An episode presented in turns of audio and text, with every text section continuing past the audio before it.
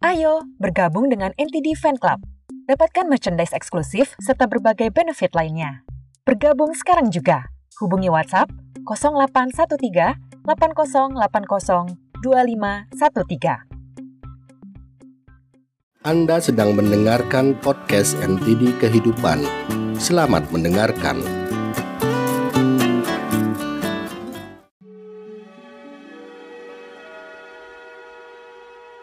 Kaisar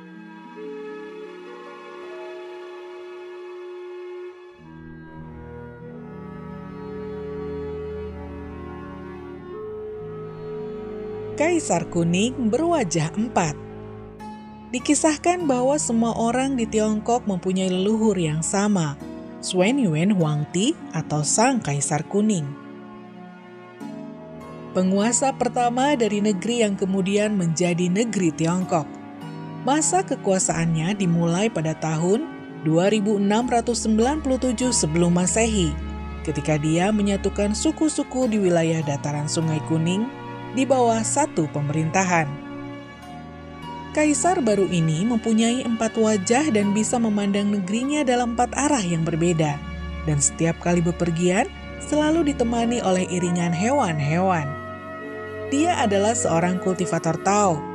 Setelah bertahun-tahun dia turun tahta, meninggalkan urusan kekaisaran kepada menteri-menterinya, dan pergi memenuhi hasratnya untuk mengejar kesempurnaan spiritual dia berhasil mendapatkannya.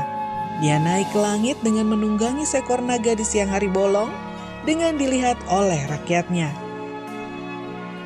Campuran kisah fantasi dan kisah sejarah ini menyelubungi ingatan kita akan Huang Ti. Dia adalah seorang kaisar, penemu, pendiri kekaisaran, dan juga seorang dewa.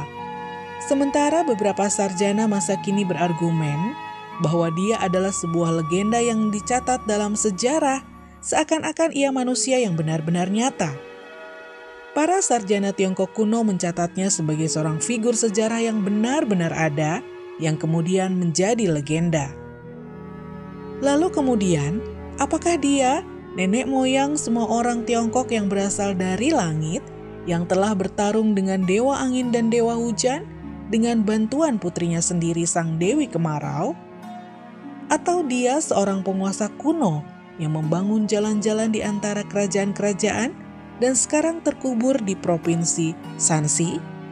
Atau dia benar-benar adalah salah satu kultivator Tao yang paling awal tercatat? Mungkin dia ada berperan dalam segala hal. Menurut salah satu legenda, dia memerintahkan menterinya Lisau untuk menciptakan matematika dan Changji untuk mengembangkan sistem karakter tulisan tertua Tiongkok. Istri pertamanya Lei Chu menemukan sutra dan pengolahan benang sutra.